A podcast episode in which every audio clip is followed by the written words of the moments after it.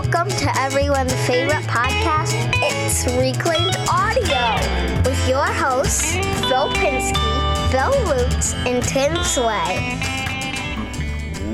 Welcome, everybody, to this week's episode of Reclaimed Audio. This is episode 208. Is that right? Eight. Holy Ocho. smokes. Oh it's 208. the Ocho. Eight. Yeah, that's right. The Ocho. ESPN 8. The Ocho. Um, for That's right, Dad. What's this November 6th, 2019. Probably. Um, this week's. bold strategy. Not get hit by the ball. That's a bold strategy. Hey, hey, hey, simmer down. Simmer down. Do you want me to hit you with a wrench? Anyways, um, this week's top Patreon supporters are Lakeside Woodcrafter, Stu Morrison, The Godfather, Jimmy DeResta. Yikes. That was beautiful. Don't give me that face. Right. No, no, it sounded good. Uh, we we Scott hire Turner, a trumpet player. Greg Mead, Chad Grossglass, Shane Bronson, Jeff Shaw, Infinite Craftsman, LiquidRC.com, Jim Bashirs, Paul Jackman, the boys over at Maybe I've Said Too Much, Creator Nader, Wesley Treat, Rob Ray, Darren Mattis, Klingspor's, Joshua Alexander, and Gangi and Pop Pop Makerspace. What are we working on, Timothy Sway? Me, uh, I over the weekend I was at uh, an art show, and it's a really cool thing that the the New Haven, Connecticut Arts Council. I don't know what their official name is. I think that's it. Uh, they put this on every year, and they do um, this. They call it alternative spaces. It's like an open studio thing, but instead of going around to like every artist studio in the you know in the tri-state area, they they take an old empty office building. Uh, this one used to be part of the Yale School of Nursing, and uh, that's 240 artists like each have a room like an office or like a part of a hallway or like a kitchen and they can just they set up a shop they set up display. So you just go into hmm. this abandoned and it's, and it's really i mean the first year I did it was years and years ago. It was in an old armory building. So it was like brick. It was like the 1890s that it was built, you know, or 1920s or something.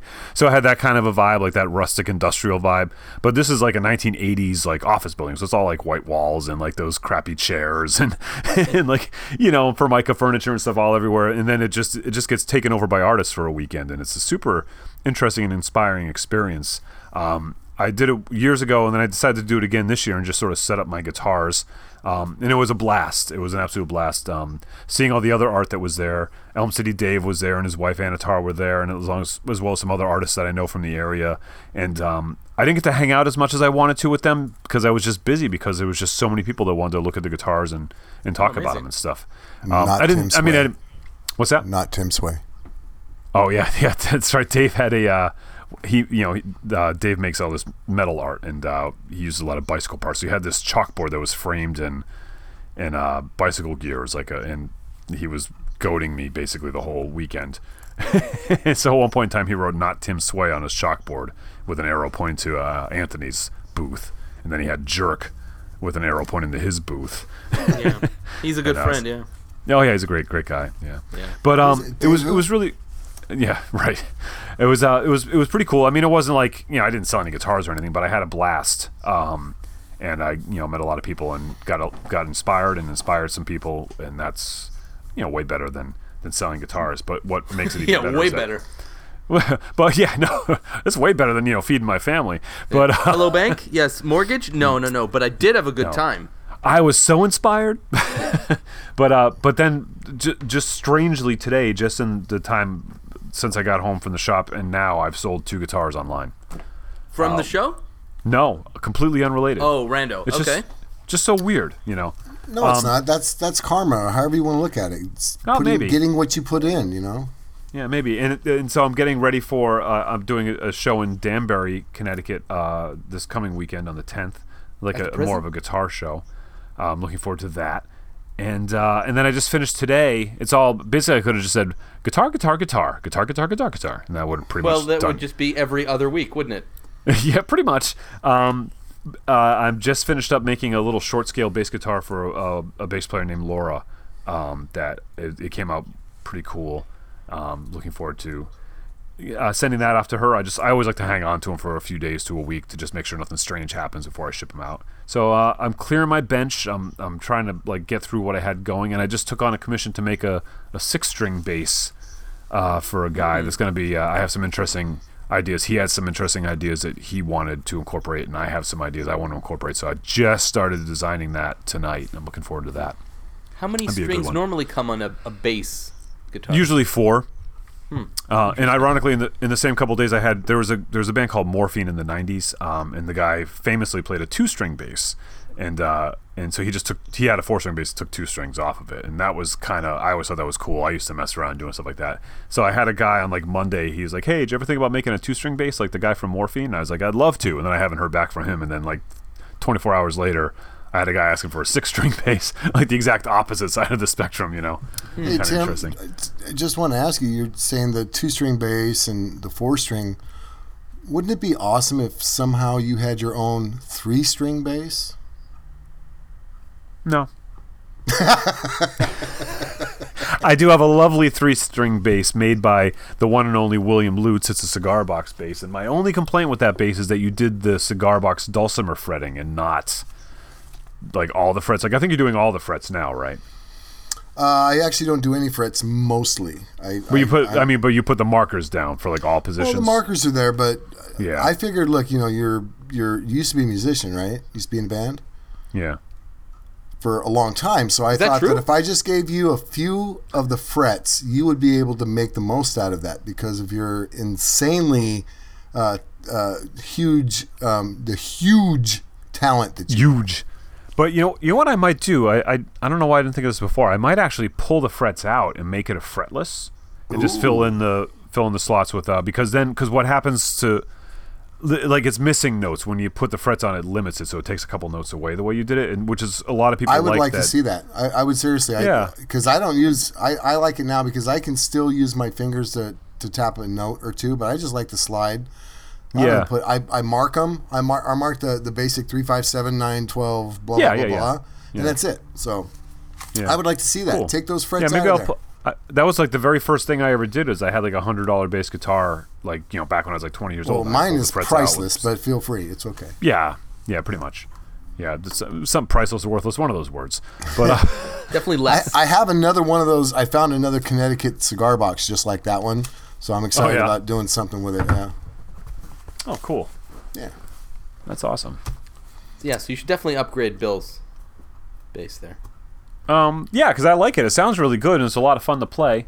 Um, yeah, maybe I will. Cause the other thing I could do is I could add the missing frets. That might be interesting That's to do too. way more work. That that's a lot of work. Yeah. It is. Once they're made, it's tough to add frets and get them straight. Yeah. Yeah. Yeah. Okay. Uh, Bill Bill. Lutz. Oh, so I am extremely uh, excited. So I've been talking about this uh, collab I'm doing with Heidi Jacobs. and She's made me a ceramic, handmade kiln cigar box, and lo and behold, I have it in my hot little hands. Yeah, that thing is wicked. yeah. Cool. Is So it there's some, uh, yeah, it's it's got a good amount of weight to it. Um, not it's it's lighter than I thought it would be. Okay. Um, but it's it's it's it's a little beefcake. Now the the challenge is is I don't want to screw into it. I don't want to try and diamond cut any holes or nothing like that. So I'm going to try and slide this neck through, the stick through the thing. And I've got a couple ideas how I'm going to secure it. Hot glue is going to be involved, um, but also I'm going to do like a like you would do a hammer. You know how you wedge it and you kind of tap the wedge in on the other side, so that'll secure the other side, but lightly, just enough to spread it to, to fill in the gap. right. Um, but yeah, this is this is going to be exciting. So I, I'm going to do that. Um, she gave me a little tiny place to put a pickup on the top, and I happen to have one of those Matchbox flat top uh, from CB Gitty. I believe he calls them the Wicked Bucker. It's a flat pickup, so it'll actually sit very low profile on the top, and I'll glue that down. And so it'll have, but it'll have to be right at the bridge, which will be kind of a neat thing too, because normally those are up a little farther on the scale. So it's going to be fun. I got to figure out how I'm going to do it, but I'm excited. So I cleaned the garage all weekend. That was what I was doing, and uh, I will get started on filming. Oh, and another thing I'm excited about is um, so I have a big envelope of people who have sent me things, and I've kept their names, and I forgot who this is, but I have it if I dug through it. Somebody sent me a bunch of uh, flooring, wooden floors, boards, and I'm going to use that for the the neck.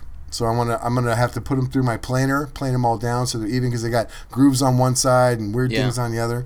Yeah. So I'm gonna do a nice planing down of that. So it's going to be a recycled uh, upcycled, whatever you want to call it, uh, collab guitar. But that's that's what I'm doing. You know, it might be kind of fun too. Would be to, and I'm trying to think of an easy way to do it, so it's not a huge hassle. But instead of planing down, because they're like uh, probably like seven eighths of an inch thick, and then you plane the grooves out, and they become about three quarters of an inch thick. Right. But I wonder if you could fill those grooves in with something, like without it being too big of a Why hassle. not If you like, another board with the opposite? well, because they're not like that. They're like just little skinny grooves. Yeah. But, They're um, very. Oh, but, well, oh, you could you could create a board, but they're like they're usually like a it's like a cove, it's like a half circle almost. Well, right? the reason I want to plane it is because it's got to finish on one side anyway, so I might have to plane both or that side to get Yeah. the finish off. And Yeah. um, and I want to also sandwich a different color wood between it to try and to try like a walnut or something. yeah. So if I plane it all down nice and neat, give myself If you the cut the walnut into little skinny strips and filled in those those slots, I'm just trying to make more work for you, basically. I know, No, it's it's interesting, but it is good. That would be a lot of work because it's Yeah. it's probably less than a uh, it's a sixteenth inch groove. It's Yeah. not I mean, you could do an epoxy The ones thing I or have, my something, but- floorboards are different. Mine are like they're good, like three quarter inch grooves, and they're kind of Oh, like really? the ends of hexagons. Yeah, You know what I'm Yeah. talking about? yeah. No, I guess I guess I've seen them like that too. But um, I was picturing like a lot of times it's like a little eighth inch, just like kind Oh, I've of slot through it. yeah, see you know? this. I don't know if you can kind of see the. Oh, oh that's yeah, so pretty that's big. what I'm talking about. Yeah, That's- you could That's like a sixteenth, maybe an eighth, not even an eighth deep, of an inch but it's groove. but it's a half inch wide. Yeah. yeah, So you know what you could do then is you could, could make that run on the a table saw. router, right? Route down that channel so that it's not an angled groove, so that it's Right. Make it straight, square. and then fill it in with a strip of wood. Yeah, and that wouldn't And then be you hard. wouldn't you have could to cut that lose on a that- table saw. That amount. Yeah. no, I think Yeah, I'll or- just plane it down. Or you could Alright. leave the shape as is, and you could figure out the angle, set your table saw blade to that, and just cut strips that'll actually fit right in there. No, not no, no. I'm just gonna plane it down. I'm gonna We're trying to sandwich. we're trying to sandwich save some a walnut 16 between two of those, and uh, We're saving a sixteenth of an inch of wood, uh, but we're gonna cost you fourteen hours. It's the best imagination game ever. yeah, I I enjoy. Hey, you know what you could do? were- Nope. or I could plane it down. Uh, but so to, to, what I was trying to say was, uh, if you're out there and you sent me these, I do have your name and I love you and thank you so much. Um, but if if you know who you are, you can send me a message. I'll give you a shout on the next uh, pod. Cast. How about you, Phil? Have you had time to do anything? I noticed you were busy online, so you did something. What was it? I it? did something. Um, actually, the first thing I want to talk about is on Friday. I was at uh, I was at the a woodworking convention uh, here in here in Toronto. Actually, I came in for the day uh, with uh, with a bunch of people from work, and it was super cool. I've never done that before. Um, it was not really like a consumer level woodworking show. It really was more industrial. So you had like the big like hammer and Felder like machines and um, big like five by ten CNC machines, five axis, fully enclosed, all that stuff. So it was really really cool to see it.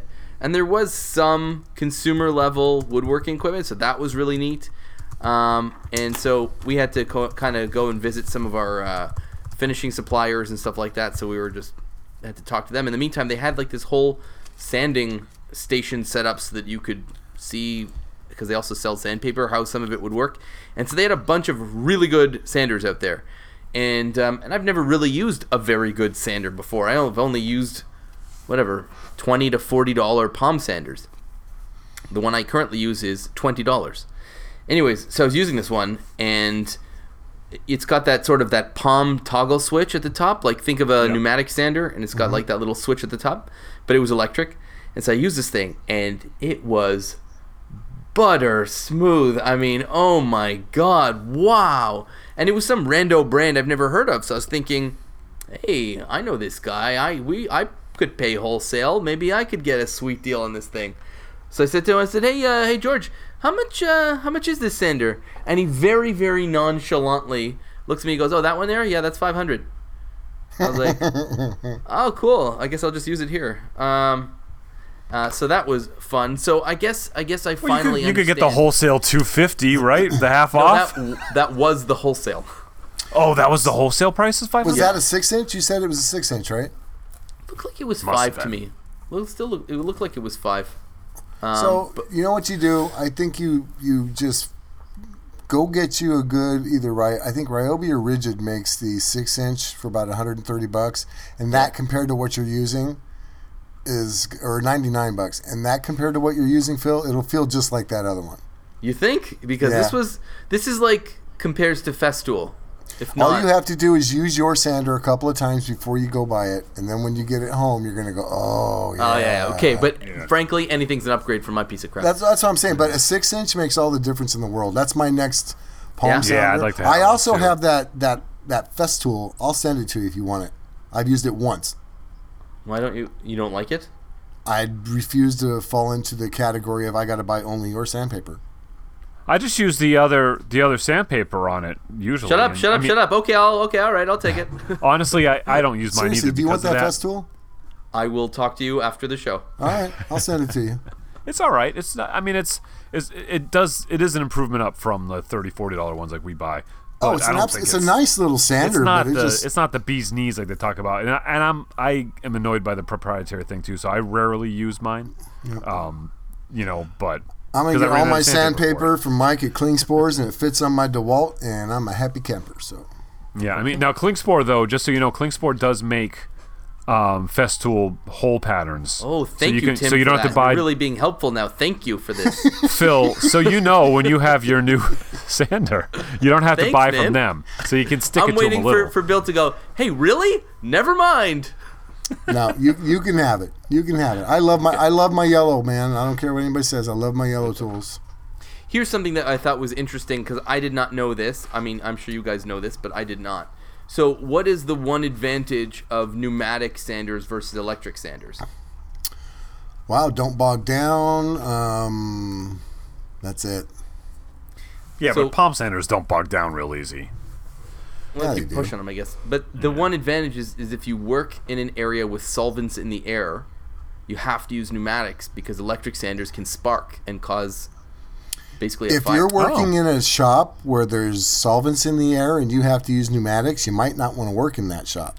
there's still there's still a huge vacuum and respiratory system, but for insurance purposes, it's much better to be oh, using Oh, that's pneumatics why. than Well, that, no, that makes sense, gonna but still, I, I recommend against Anyway, it. Like Tim I I said, quit guy, that job said, and so- go live your dream. I didn't. if I the didn't spark of know. your brushed motor could potentially kill everyone, get another job. you know, don't work Wow, there. You are just batting a thousand today, Tim. Thank you for that. I'm saying so. I asked the guy who sells these things for a living. I said, "So what's what's the difference? It, are these better?" He goes, "Better? No, but if you work in a finishing shop, then you need to be using pneumatics. And if you already have the um, if you already have the the compressor, you know, like the industrial Yeah. compressor, they're a little cheaper. Yeah. I can tell you this, and, and it's a tool that will last you a lifetime. Seriously, It- it- Yeah. that's, Air tools, that's yeah, why they they, last that's why forever. they're so expensive because you you don't replace those things all the time. They'll Right, last there's no motor. forever. Well, even if it was electric, I mean, they have electric industrial cabinet shop sanders that Yeah. that just Right. they're nice. It's just a different level of This one manufacturing. is nice. Yeah. Anyway, so that was part one. Part two is um, I went and I bought the material for the arcade that I am going to be building. Um, Whoa. Yeah. Oh, nice. So I found some plans online. Um, they're called. It's called the Galactic Starcade, and it's basically everything that I wanted, except it's a two-player, and I'm going to make mine one-player because those are the parts that I bought. Um, but uh, it was all in metric, and I really only understand imperial in my brain. I know metric, but for measurement and woodworking, I just f- feel and understand inches. So when I saw it, I bought. Okay, long story short, I bought too much stuff. I bought. I bought too much. That's the bottom line. I pretty much I bought like an eight by four sheet, but you know the pre-cut two by four sections. Mm-hmm. So I've got four two by four sections. Thinking, oh, I'll use one for each side, and then I'll have some for the bottom, and then another one will be the front. Meanwhile, I could do both sides with one of those two by four sheets, and I could probably do the whole project with two. And I bought four and an extra Yeah, but, little bit. but see, then the extras, the the cutoffs, the remainder, that turns into reclaimed. Yeah. So for your next project, I'm going to use these leftovers for my next Yeah, project. exactly. So I figured it couldn't hurt to have. Wasn't it like crazy more expensive to buy it that way? A li- well, you have to pay by the where I go. You have to pay by the cut anyway. See, it probably was, and the guy wasn't there, and I didn't feel like paging him to wait to come out because I can't He take is- it it home is a unless it's been cut neck. down. Yeah. What's wouldn't- crazy what- more expensive? I mean, if you're if you're a production shop, it would be kind of more expensive. But One sheet. Yeah, I mean, I, I, I sometimes I'll buy the the just because it's easier to to get. I'll get a four by four sheet, right? Which Yeah. is you know, it's like if if uh, if a four by eight sheet is thirteen dollars, that's going to be sixteen dollars or something. It's not crazy more expensive for one thing, but it's crazy expensive if like you know I'm in a production shop and I'm going to buy them already cut in half. Yeah. So oh no, the I way buy this the works by. was it was twenty five dollars for a four by eight sheet, or ten bucks Mm-hmm. a a- piece for these two by fours. So I overspent fifteen dollars. Right. yeah, that's not too bad. But they I've- would have I've- charged me for those two cuts. They would have charged me probably three dollars each. So I overpaid by nine bucks. Yeah. Either way, Yeah. it's convenient. Sometimes you pay That's, for that. yeah. Right. That's not too well, bad. That's how I but felt. do you ha- do you have a battery powered circ saw? no, so I've got to get one Yeah. because then I would just bring it with me. Keep that in the car. yeah, Yeah. yeah. Yeah. And And, I you could do I ha- right. You could you could do it right on their carts out in the driveway. You know what I mean? Yeah, you get well, two I of have those two of those flat carts and cut right between them.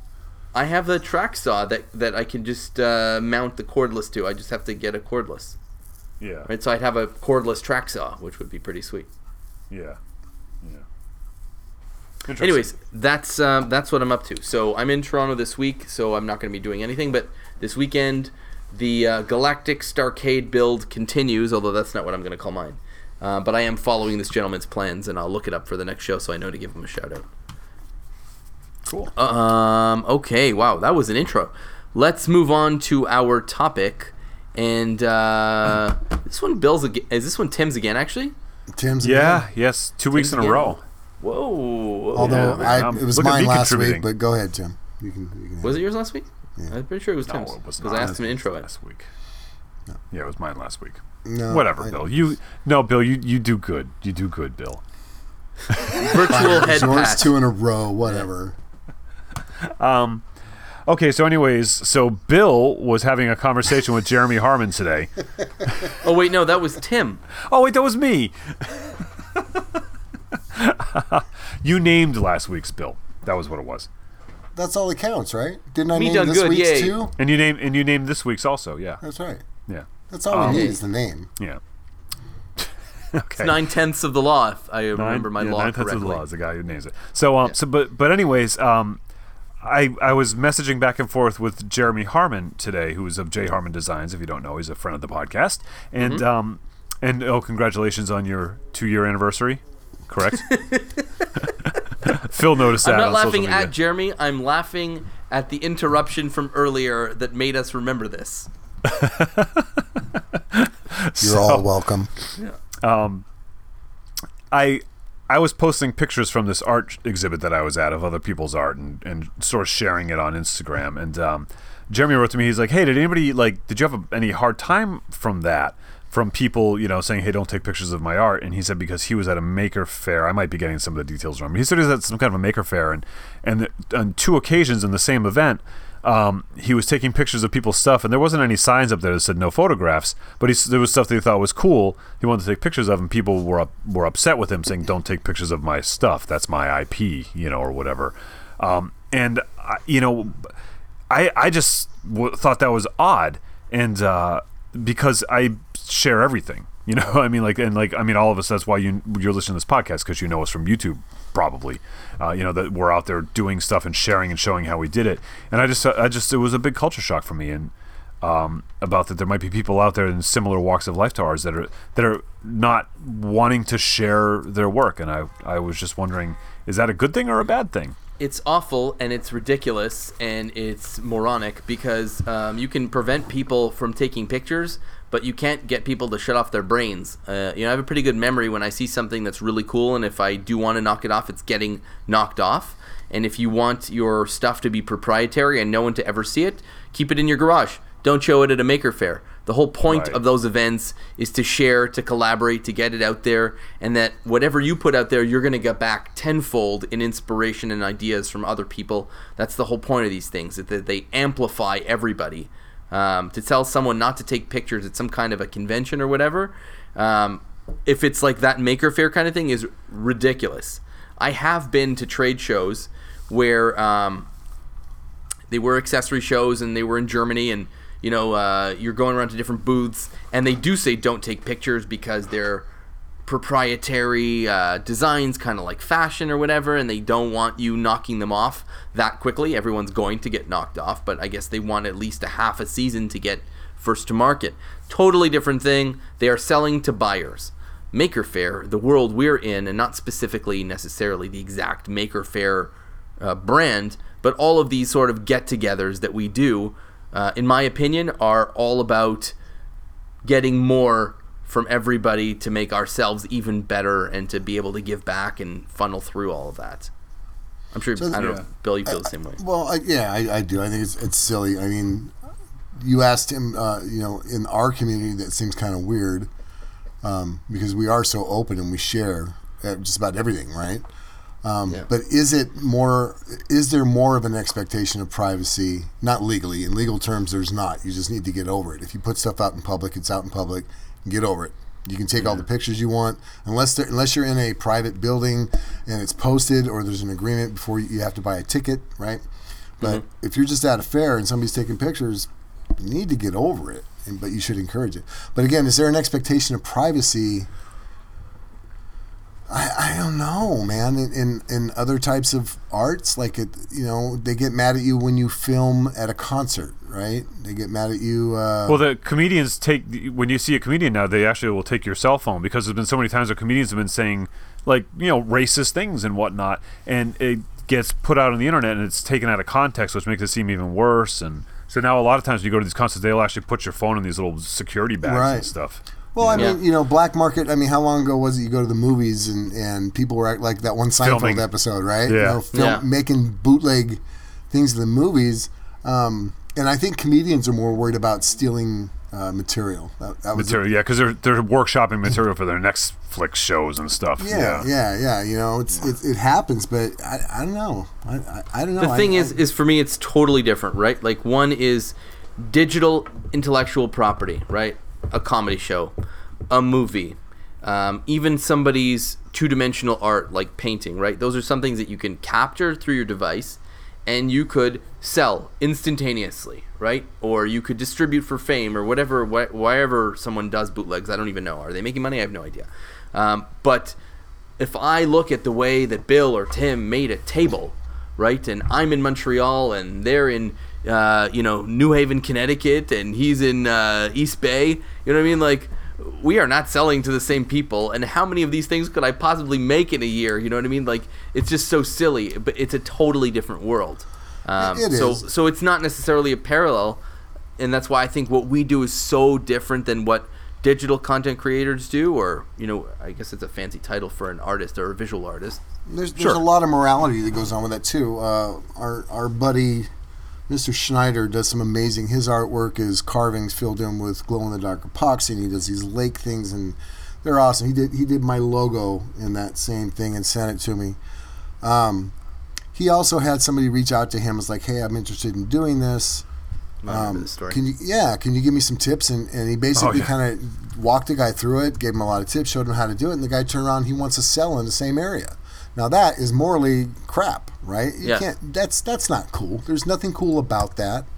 Um, but there's still no expectation of privacy. Technically, there's no copyright on it. There's not a lot you can do. I don't think.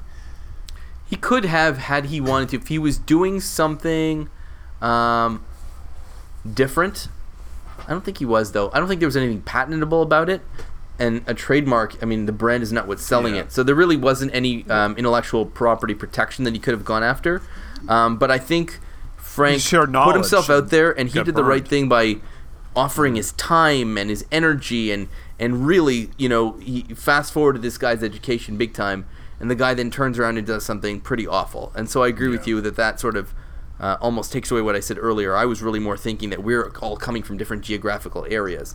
But if you're Right. both in the same town of 10,000 people and you're like hey bill how do you uh, how do you make this thing and bill goes Right. out of his way and spends hours and hours to teach you and you're like cool man see you at the farmers market you're a jerk Right, and, and that's I, I think there's there, now yes and no to some of that. Now, if I if I see somebody's coasters and and they're taking they're taking logs and they're just cutting off slices of it and they're selling those as coasters. There's nothing there. And I go to the same and I say, hey, that's cool. I can do that. And I go to the same farmers market and do the same thing and just put a different color ribbon on it. Right? I'm not going to feel bad about that. I, I would feel bad because. I'm not smart enough to come up with cutting a log in slices myself. But Dibs. but but when you have a, a process and and I I um, Cut log into slices. Keep going. But when you when you have a process and a technique of doing something, and it is it's it's not common. This isn't showing somebody how to use their table saw to to um, you Yeah, know cut a straight line. rabbits or Yeah. something. It's it's Yeah. this is a technique, a style. Uh, I, I would think It think took a lot to case- discover that style. It wasn't Yeah. by accident. It didn't Oh, happen yeah. in a day. What- There was a ton of trial and error. Absolutely. I, so I think there is there is an expectation of privacy, or I don't know if privacy is the right word, but um, I think it's respect, frankly. Oh, it is. Well, it's Yeah. only respect because again, I, I think you could sue somebody and probably win in court, but you probably wouldn't make back the money it cost you to go to court and the time. and only the lawyer could win. and, and everyone knows that. That's like like Yeah, when I made yeah. the square. Everybody's like, "Oh, did you patent? Did you patent?" It's like, why? Like I'm gonna go to court and, and protect that patent. Yeah. Like who? You know, I'm gonna go to China in some international copyright law lawsuit. First Yeah, of all, it would cost you seventy-five thousand dollars to patent it. Right? Exactly. You'd have to do a patent search first to see if it's even patentable, and that would cost you three to five thousand dollars. Right. That's why they do the patent pending, and you see that a lot because that's only a couple grands, and so Yeah. you could just you just set the patent out for that first year that it's at market, and uh, and then you just you just cash in on that and then forget about it. You know. Right. Now, if you invent a seatbelt, that's something you might want to patent.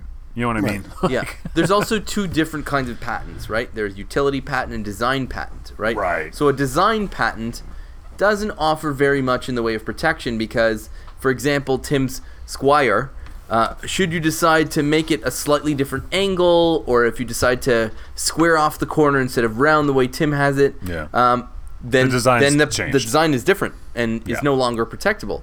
A Take some holes off, put some holes on it. That's it.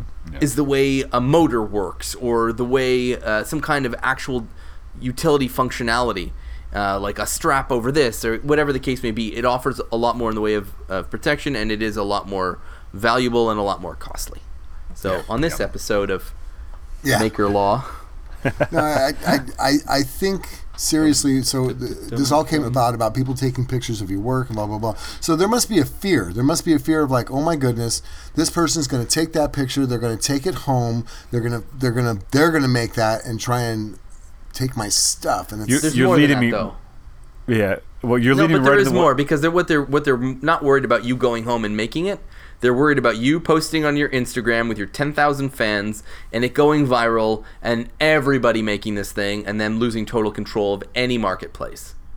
Right. And you know what? That's the fear. I mean, it's a little that's nuts, you're but- right. That's a digital thing that, that would never cross Yeah. my mind because I don't have ten thousand followers. Number one.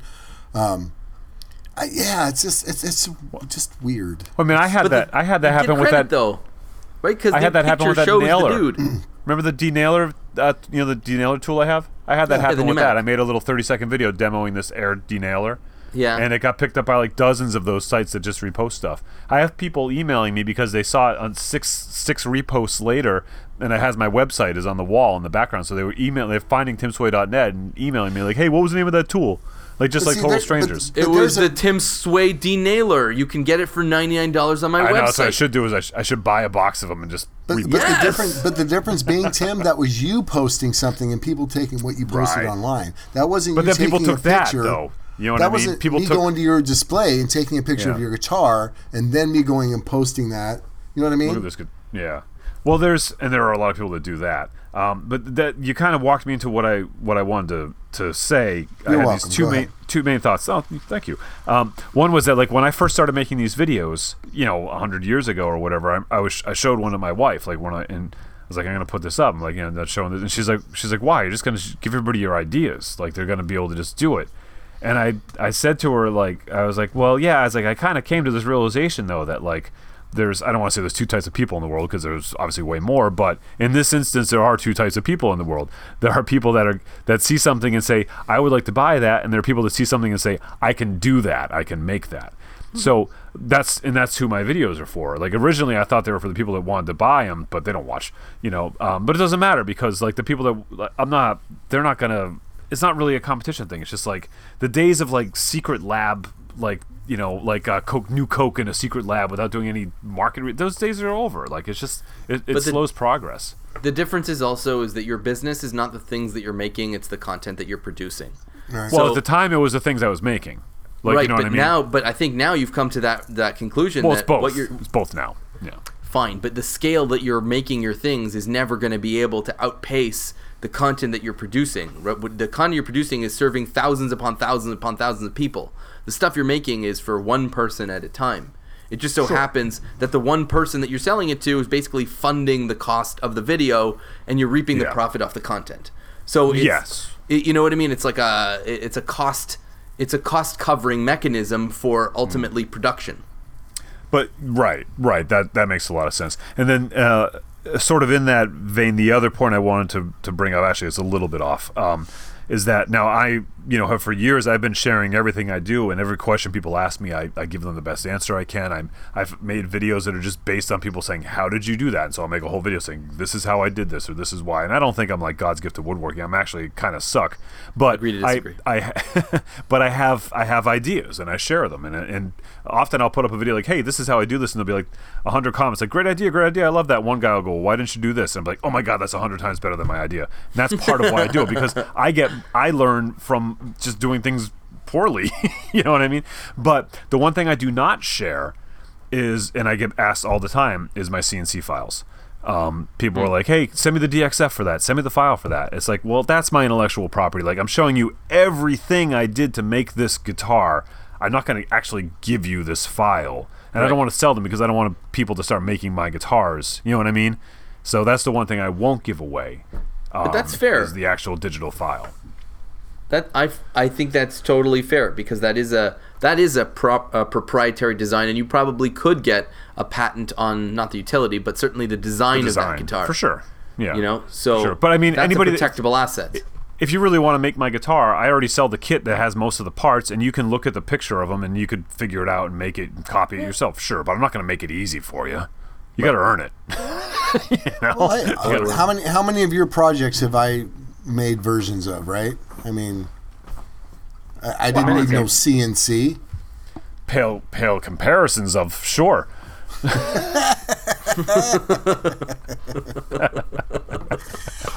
Zing! No, but exactly. I mean, that's like, and, and you know, like uh, Jeremy's thing. I don't know what he was looking at. If it was like art or if it was like a bowl. I don't know what he saw. But um, you know, he sees something, and like you said, photo or no photo. If I see something at a show, like you said, Phil, about your memory, and I want to make it, I'm gonna figure out how to make it. And I think a lot of other people like that too. And and those there's that one type of person, and then there's the other type. So it's it almost seems irrelevant to me whether to take a picture or not. But that's why I think it's we're now sort of like I, I maybe I was short sighted in my thinking. I think now a lot of it is the the social media aspect of taking the picture Yeah. and then blasting it out there, and all of a sudden it's out there, and You, you I mean, still can't. think that stop that's what it. he'd You- want anyway, but I don't know. you- I mean, I, I also think there's a there's a huge amount of um, of respect that we show each other. And if I go anywhere and I see signs that say "Please don't take pictures," I don't. If I Well, don't yeah. see signs, I take pictures of everything. And often it's not the entire piece, right? If I look at this table that's got this, I love the way that they use different colored wood. I'll take care of a, a picture Mm-hmm. of the color of the wood, the the way they join the legs. You get, you know, what joining you do. I'll I'll snap pictures of parts of their design, and I might try and copy the exact same design, but no matter how hard I try. Off of a picture, it's not going to be. And sometimes, do I do I go and I see something really cool and I take a picture and I post it on Instagram or Facebook? Yeah, I do. I mean, it's Yeah. just saying, look what I saw at this place. You know. Mm-hmm. Yeah. Yeah, I think I think where I really think the danger is unfounded. It's ridiculous. But there is one that we did want to, uh, or I, I certainly want to bring attention to. Uh, what about the the little girl who were, who's playing the guitar? Oh, oh, I mentioned that in the pre-show. Um, Yeah. Yeah, that was. Uh, uh, I I just kind of sit back to Jeremy. So I'm I'm at the guitar show, and this father and his daughter was probably nine or ten. Were sitting in my booth. He played guitar, and, and she was playing bass along with him, and they were awesome together. And she was like killing it. And so my instinct when that happens is I pull up my phone, I do an Instagram story, you know. So when I started filming the dad as he's playing, then there's this like kick and bass line going, and I pan the camera to show that the kick and bass line is coming out of this like nine year old girl, you know. And so I shoot it, and just as I'm about to post it, I just said, "Oh, I should ask permission because she's a minor." So I asked the, the, the dad. I was like, "Do you mind if I post this online on my Instagram?" And he's like, "He's like, no." And he goes, "Oh, you know what? Her mom might. And so I said, okay, fair enough. So I deleted it. Um, and then later after they left, the guy that had a, a exhibit next to me, he was like, he was like, you didn't have to ask. You could have just posted that. This is your exhibit and she's playing your bass on your stool. She waived all her rights to privacy by walking in. Kind of like when you walk into Walmart and the security camera takes your picture. Like that was that mm-hmm. was his opinion. And I agree with him to some extent, but the, but and he was a father too, and, and but his kids are and he was like, "Yeah, no, I don't put my kids on the internet." Like he Yeah, said that in the same sentence. but you know, but he was like, "But but if my kid was in here playing your guitar and you wanted to, I I don't have the right to tell you not to." Was his point. And uh, what do you guys think about that? I mean, I it's have not feelings. about the right. It's it's about how first of all, if so so here here's my experience with that. When I first started, Aspen first came into my life. I built her a little cigar box guitar, and um, I got a picture of her opening it in Utah, and I I went to post that picture online. And I asked her mom first, and she says, "You know what? Not this picture because uh, it, she was wearing her um, high school shirt and it said the name of her high school on it. So I was just not that one. Hold on, let me send you another picture. They took another picture, but so it's like I, I don't know. Of course, you don't want to. If, if a parent's not comfortable doing that, just don't do it. Just don't do it. Legally, can think you? it's- Sure. There's no expectation of privacy in a public place, even for kids. I think it's like Mr. Snyder's story, though. It's like about. It's not necessarily what's right Respect. or wrong legally. It's about respect.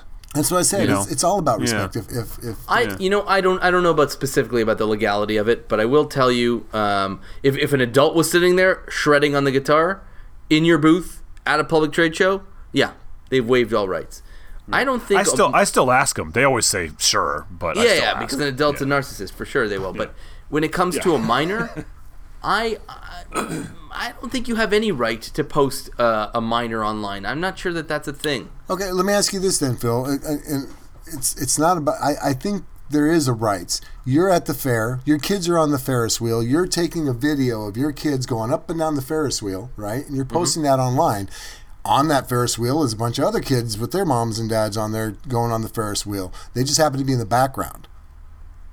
Yeah, but this wasn't the background. I agree. no, I no, agree. I- I, I understand what you're saying, and I, I agree with you. If there is know- collateral damage, you know, of you filming your kid, that's a different story than you filming somebody else's kid as the principal subject. a, th- a thousand percent agree with just respect a parents not wanting that if they say something but as a mm-hmm. parent maybe maybe this is what we're doing let's let's tell any parent out there understand that if you take your kids in public there's a chance probably gonna get photographed. they're going to get photographed and, and get put online. So you need i think if you don't know that in this day and age as a parent you should. You, you just should realize that. Maybe Yeah. some people don't. It's like well i you know because i don't like it. I'm not comfortable. I'm not going to put my kids like you're, like the guy said in the next booth i don't put my kids online. Well he probably does he, he tries to be be wary of that then. But if you're not aware of the fact that if your kid walks out in public they're they're going to be online The uh, to put a little historical context on this, you know, I used to work at the newspaper back in the '90s, and the internet was very young, and people weren't just posting everything there. Um, what's that? I was saying that you had to get a waiver for everything before you published anybody's picture. Right, we had to. We there was it wasn't that formal, but the the people would submit photos to us, of course. But then we also had photographers, and like I would go out and take pictures, and um, uh, it was like you know we had this professional photographer. He'd go out like it was like oh apple picking day the apple fair or whatever. And so he'd go out and he'd get the picture of the cute little three year old girl, you know, eating the candied apple. And uh, then there was just this film camera, so there's no slide to look at. It's all you know we don't know till later what it looks like. And um, and so he'd do that, and he'd go up to the mom and he'd say. What's her name? I'm with the bulletin, you know, and the mom would be like, "Oh, her name is Susie, and she's three, and and they'd be all excited to have their their kid's picture taken and put on the newspaper without Yeah. even seeing the photo. Um, and now it's like, you know, who are you? Why do you want to take a picture of my kid? Like, because it's the internet. But the paper was still, that's still public record. And I mean, Yeah, you know, it was kind of just this whole, this whole shift happened. It's like this sort of different world that we live in now and in a very short amount of time. Susie's now going to get tagged on Facebook, and it's going to get regrammed onto uh, Instagram, and then it's Right. going to end up on Twitter, and it's going to follow her for the rest of her life. That Yeah, one yeah. picture in that fluff piece is going to disappear the day after tomorrow. Yeah. true Yeah. but but and what's your point? point And and the point is, if ever that picture was embarrassing for whatever reason, like uh, I don't know, she lifted up her shirt or something. You know what I mean? It's the thing that can haunt you 30 years later when you're running for office. And, and again, and again, But I mean, if a it's parent still in the says no, public that's record fine. at the library. But as a parent, shouldn't who's you be that there? Aren't you? Isn't it your responsibility to make sure, sure Susie doesn't accidentally lift up her skirt and get embarrassed and do something embarrassing in public, right? If you think you can prevent your kids from doing something embarrassing, uh, good luck, my friend. I got three. I've got a gaggle of children. Again, in this day and age, though, you have an expectation as a parent. There is no expectation of privacy anymore, anywhere. I would expect that someone is not out there snapping pictures of my kids as the princi- principal subjects of their photography. If they're taking pictures of their own kids and my children stumble into the background, have at it. Total different story. I'm not going to prevent you from taking Even, pictures. even as a principal, what if what if you're a photographer and you're doing a piece on horseback riding? you got to get permission to do that kind of stuff. You I don't get think you do. You absolutely do. You got to I, get a I- waiver. I do not think you do. If you're at a public place, if you're out in public, not on private property. Okay, Bill. Not Here's what I want you to do. I want you to go to the park and start taking pictures of children on the swings and see what happens. yeah, exactly. See what happens. All right. Shot. I, I would I would definitely can't do it. It's just I not would socially I would whoop my own butt for doing that. That's not Yeah, what I'm it's not saying. socially audio does not have you, a fun you to as a you out. parent, you as a parent have to expect that there is no privacy when you go out in public. Not in this day and age. There's just not. There's there's cameras everywhere taking your pictures anyway. You see what I'm saying? the saying? level of um, the level of detail that those CCTV cameras uh, gather is much lower than you think. And until we get Than to a your point iPhone. of facial recognition, there is Alright. still something of an expect. First of all, I'm a libertarian, so cards on the table. I do not. I believe in an expectation of privacy. Period. Well, you're not getting it though. So let me ask you so this: We're am. saying uh, so Bill shouldn't go to the park and take the pictures. I'm good with that. What That's about on the record? What about Vance? Please. Tim. You're out. You're out with Vance. He's got his camera.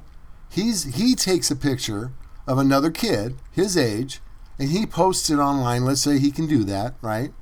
Then Well, what? no, he, I mean, there- there's the parents. it's the parents already at fault Yeah. of the parents letting the nine year old post stuff online without seeing it first. Correct. The parents at fault for that. Like that's, you know, that's there's already a problem. So- Okay, it's at fault, and there's a lot of bad parenting going on. But No, no, no. Because Instagram and Facebook and all that stuff have minimum age requirements. So Hmm. if you are a parent and your child is under that age, you, you've you've neglected your duty as a it, might, parent. it, it might as well all- be you, I the adult, with all of posting that, picture. Well, what I'm saying Yeah. is, I promise you, there's kids underage on Instagram posting pictures. Oh, How old you got to be? you Uh, can 16? give the thirteen. Okay, Or so let's say a 13 year old takes pictures of an eight year old playing on a swing yeah. and, and wants to show, huh? That could be trouble. That could How? be trouble. How? Kids underage. I mean, I mean, listen. It's. I don't know why you're trying to provoke this conversation with me. Well, I applaud because you for I- trying I- to burn some minutes here in the conversation. Because but, I don't uh, want I don't want people to have a sense that you know what that can't happen because it's not right, or it's illegal because it's not illegal, and whether it's right or not, it's probably still I mean, happen. it's creepy for the 13 year old to be taking pictures of an 8 year old. Period. Not if Not their not if their interest is in design or in architecture, and they're Oh, trying what if to it's show just a I'm little brother design- playing on a swing? Yeah, I'm That's designing. I brother. want to. That's a total. You know that's different. If No, it's no, a no. I'm saying they want to take a picture of children playing on a, a designed um, swing set that they're going to design. They want to grow up and be a, an architect for parks, playgrounds.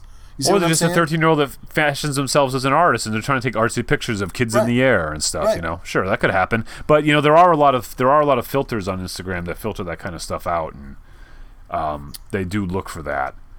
You know, Just- and, and you can flag stuff too. I'm, when I'm you just see saying of course, it, it feels icky. It does Yeah, feel it icky, does. and I, I want to make sure that we But- all understand that. A 13 year old for 8 year olds who's trying to capture the arc of Okay, a swing. a 13-year-old uh, I for mean, I another guess I could be 13-year-old. okay with that one. A 13 year old for a 13. What I'm saying is there is no expectation of privacy in public. There's just You not. have no expectation. Clearly. There's. I don't think. I don't. I legally have no either. expectation and I of pri- think I'm not the only one that thinks that way. And I, so I'm willing to go to court for that expectation of privacy. I, I, I don't know if I, I think like the same thing. If if if you show me how to uh, make whiskey boxes, all of a sudden you see me, you know, somewhere in Canada close to you, make it trying to sell them. Um, you probably take me to court and win. But again, I don't think there's a law for that. Not in a box. I, I, I would think say, it happens Bill, all the time. You're a jerk, but this is a box, um, and they've been made before. this is not the same thing as Frank Snyder's resin pouring technique. Um, but yeah, I wouldn't. Be, I certainly wouldn't be happy. But No. uh, but more power to you. It's a four sided box. Just Yeah, maybe to be aware Go ahead. that, that it's going to happen. That's all I'm saying. Is be parents be aware. There's there's no expectations of privacy in public. It's up to you. I have to tell you, I've been out in public with my kids, you know, a lot. I've never seen anything like that. Even like, I think all parents that I've encountered, and granted, my kids are two, four, and six, um, so that's the age group I'm focusing on. Kid, people when they're taking pictures, it's very much of their own kids, and it's pretty close up because camera phones don't have at, telephoto at, lenses. At, at Maker Faire, California, I Yeah. promise you, I saw multiple people.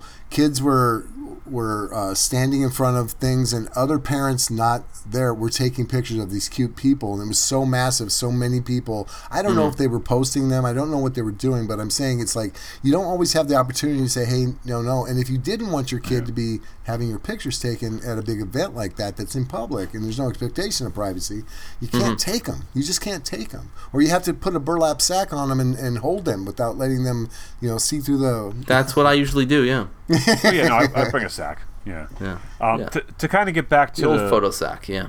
to kind of get back to the the other sort of aspect of this, not the weird photographing kids thing. but uh, You mean we shouldn't have spent 20 minutes on that? yeah, but to like sort of put a pin in it and move on. Um, I do the, one other thing I was thinking about when people were like, "Well, you know, you're sharing this stuff. You know, people can just steal it and all that stuff."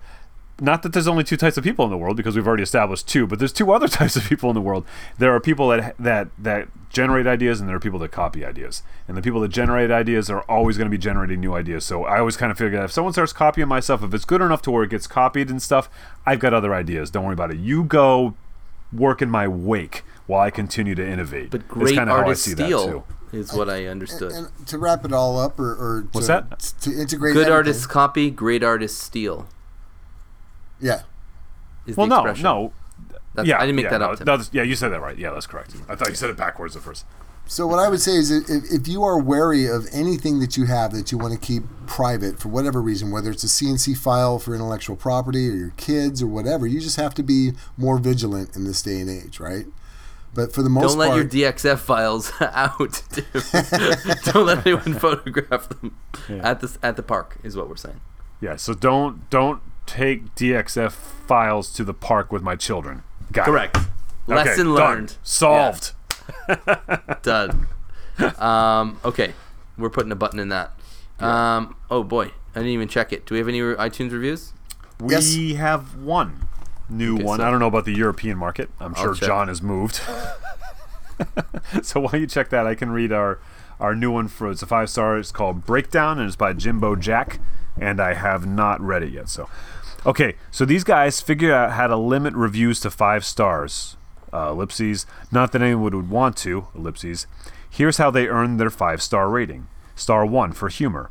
Bill's humor, especially, uh, uh, especially Bill's humor, a speciality. Yes, that is a made-up word just for you, Bill. Okay, good, good one. It even stopped me. I was trying to correct you. Star two, comedy.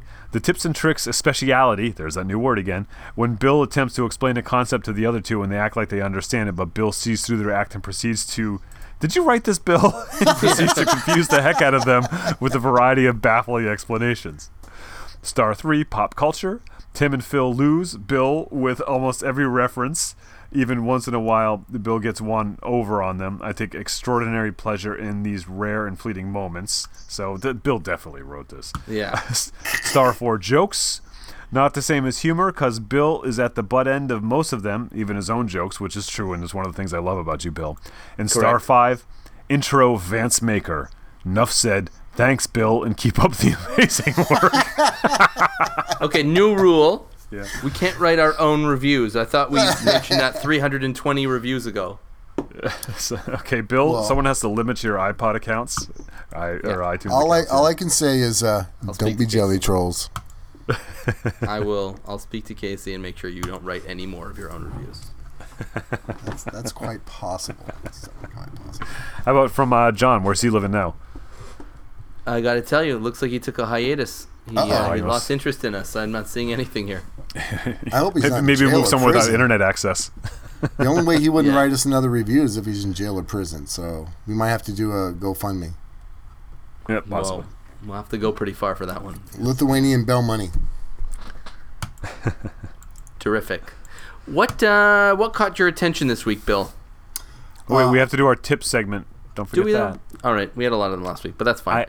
I, I have a I have a quick one. okay. Um, we had gotten some some time back. We got an edible. Uh, I can't say edible a speciality. We had gotten an edible arrangement. You know the. Uh, Whoa, whoa, whoa, whoa! Family friendly, Tim. Yeah. What is Yep. this underwear that you eat? I don't understand. No, Yeah, no, you, no. You don't know what? Maybe you don't have them in Canada. Maybe they Yeah, have I know we name. have them. I was just kidding. All right. It's a bunch of I- fruit I- made to look like flowers. Yeah. Right, and they come on these little plastic. strawberries on sticks. Yep. Yeah, And but they it's a come lot in of those little- cantaloupe also. It's mostly cantaloupe, which is kind of a It's a kind chip. of a racket. I know. It is. Who likes cantaloupe? But um, or honeydew, you know. But uh, cantaloupe's better than honeydew. The um, the the plastic sticks are like million and one uses in the shop. So don't don't throw or recycle those plastic sticks out. Just toss them in the dishwasher, just rinse them off. And I use those things for stir sticks and all sorts of uses around the shop all the time. And like one edible arrangement has like 30 of those plastic sticks.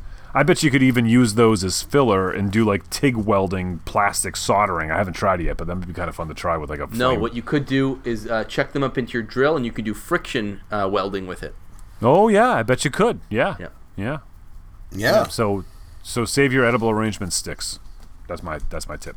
it's kind of weird. yeah. Well, I guess uh, I got two of those arrangements last Says week. the says the guy. Well, says well, the let guy me who's add- taking pictures of to kids in the that. park. All right. Let me add to that because I did this uh, uh, the other day. Um, grabbed uh, a pen to use as a steer stick because it was out of ink. It was just a disposable pen. So instead of disposing of it, maybe put those somewhere. We, anything that's long and cylindrical and skinny, like those, uh, Okay, Bill. Here we go. All right. like the edible flower sticks. Oh, okay, right, right, right. Yeah. Right. Also, uh, I might have said this before, but this is a tip because again, something I, I got to. do. So you get a chance to do two birds with one stone. Um, when you're getting down to where most of your Tupperware's got broken or cracked lids or missing bottoms to the lids or whatever, gather all those up, make them shop stir pots and mixing Oh, yeah, pa- yeah. palettes, and then buy buy your significant other a new set of Tupperware. It's a win-win every time. And all the takeout food that comes in those the soup containers and stuff are usually those pretty decent plastic, and you can use those over and over again if you're mixing epoxy because the epoxy cures, and you can pop it out and the thing's brand new again. You know. So that Hmm. That's a is good point. one. We should Yeah. save that for next week. Now we give you we gave him two good ones again. What, are you, Okay, what are you doing here? You got to just spread like- it out. Just like a jury, everybody disregard Tim's last tip. That's right. Stricken from the record. Yep. Okay. Let's just- Bill, what, let's just uh, what- copy and paste that segment into next week. You literally could do that. yeah, I know. Um, you won't, of course. Uh, but um, uh, Bill, what grabbed your attention? You guys are going to like this. So I was flipping through the tubes, and I caught my attention is uh, uh, again up with uh, me talking about not liking technology, and it's a desktop laser engraver. And this guy says, fix your newer iPhones that they they put. Uh, it's a permanent glue. It's not something you can get off with the laser. If, it, if the glass on the back is all cracked, not the front but the back, he put it on in this laser. The company that makes this laser um, has the the files that Tim won't share with people in there, so you can say I have an iPhone 6 Plus. You push the button and it goes through, and the laser goes through the glass and it actually melts or it atomizes the the glue. So you can actually pop the glass off, and it's not easy, but he popped it off and he put a new glass on his iPhone 10 or whatever it was, right? I'm like, this is awesome. Maybe I do need a laser. And this one was perfect. It was the size of a, I don't know, my little amp I got over here that for my guitars. Uh, and they's all, yeah, and I know this is like $2,000, but it'll come in handy if you fix phones for a living. So I'm like, okay, I want a laser engraver. I really do. And I was interested in how he did that. And it was interesting, but I'm not spending $2,000. No, you don't need to though. That's ridiculous. You don't Yeah. need one that powerful to go through glass to melt. All you need is to etch into, you know, wood and plastic. You can get one for two or three hundred bucks, and No, it'd no, no. bigger. I, I, I know, but it was just Yeah. amazing. It, it actually did catch my attention. It was like, wow, Right. this is interesting. I can do that, especially. I'm imagining there's a lot of um, uh, software or whatever you call it, instructional things that are out there for it. If you can program it all in anyway to get you started, right? You don't have to Yeah, like. I mean, be it's a the same coder. stuff as the CN as the CNC carving. CNC laser uses you know, very very similar software. It's all the same X, Y, and Z's. It's actually a lot easier to get you in the game than learning CNC because there's not a spinning blade. Um, so and it's all Spinning just blades. I'm not two-dimensional afraid of no spinning blades. Yeah, but more things can go wrong, and you can you know you can jam it up Yeah. and stuff. But there's no feeds and sp- well, you don't have to worry about the s- feeds and speeds as much. You worry about the temperature and, and speeds and and um, it's yeah, it's it's a lot. It's actually a lot easier to get started. Well, the, the interest is piqued and tweaked once again. So who knows? well, we did it. Uh, Tim. Uh, I wanted to mention uh, uh, Maker Geek on Instagram. Uh, he's uh, Yes, you know, the Nintendo. Uh, n- no, not the Nintendo. Oh, I think. Sorry, I was thinking of Wes. I'll use that one. Go ahead. No, no, it was yeah. He's Geek That's Smithing. This Geek is Maker Smithing, Geek. Yeah. Right. different right, right. different guy. And uh, he, he just does these really cool things with the laser and CNC. He made this door where he cut like a million strips of wood, and he, he shares all this stuff on Instagram. And it's just um he doesn't have a lot of uh like followers, and I, I feel like it's like it's one of my favorite Instagram channels. Um, he, right now he's doing these coasters that have magnets so they go together, which is you know not uh, an original idea, but he he took the time to hide the magnets. There's like veneer, like they're inside so you don't see them, and he does this really, really. Uh, he has a good artistic eye for doing like these patterns and stuff, so they all magnet together and the patterns line up and stuff. It's really cool. Um, so Maker Geek on Instagram, he's he's very inspiring. Cool. Well, then I will talk about Geek Smithing. Our friend Wes Swain. Um, he did a project this week, maybe it was last week, where it was uh, an old Nintendo system, and he put a Nintendo Classic inside it, and also a projector inside it, and two wireless controllers inside of it that you then pull out, and then the whole thing charges conductively, so the whole unit is wireless and battery powered. It's insane. It's basically you take this What? Nintendo, you plunk it anywhere, you open up a little lid, it's got a projector, and you can literally play Nintendo anywhere with two wireless controllers. So like a He- projector onto the wall. On the wall, he crazy. had it projected onto somebody's shirt. It was awesome. That's insane. Yeah, you got to check it out. Yeah. So cool. That's awesome. Yeah. Yeah, Wes is crazy, insane, smart. That's why. My boy is wicked smart. What movie is that from? Or that would be Talladega Good Will Nights. Hunting.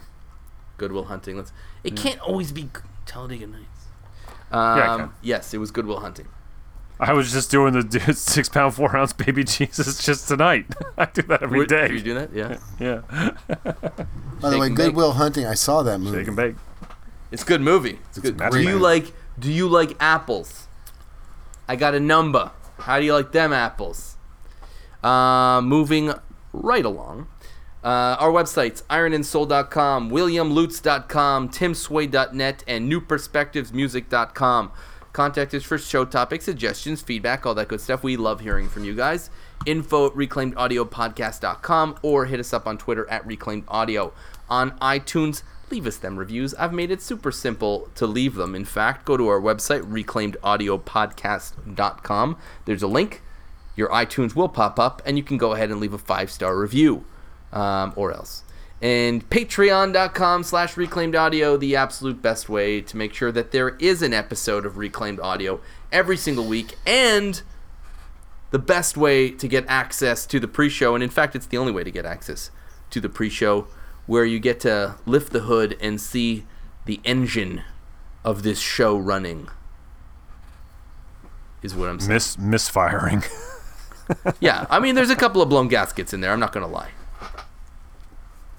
And the and the turbo doesn't work anymore.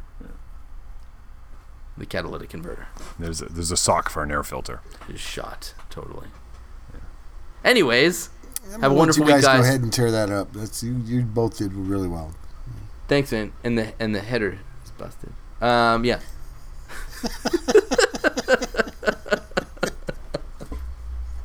and it would appear that the exhaust doesn't work either because here we are at the end of the show. Um, so, as I said, have a great week, guys, and thanks for listening. Bye, everybody. Be good.